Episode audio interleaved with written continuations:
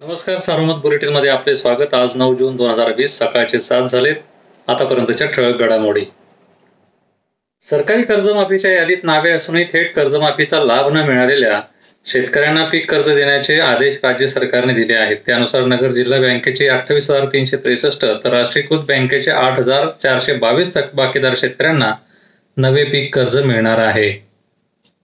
सोमवारी सकाळी आणखी दोन रुग्णांना कोरोना संक्रमण झाल्याचे स्पष्ट झाल्याने जिल्ह्यातील रुग्णांची संख्या दोनशे सतरावर पोहोचली आहे.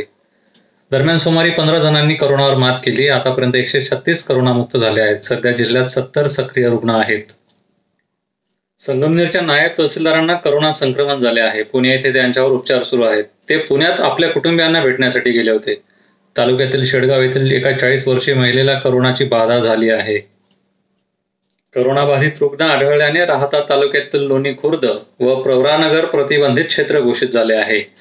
वीस जूनपर्यंत अत्यावश्यक सेवा वगळता अन्य व्यवहार बंद राहतील.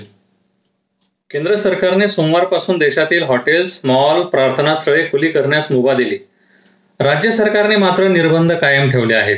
त्यामुळे नगर शहरासह जिल्ह्यात हॉटेल्स मॉल सिनेमागृह नाट्यगृह जिम स्विमिंग पूल बार व सभागृह उघडण्यास मनाई आहे. अशी माहिती जिल्हा प्रशासनाने दिली आहे.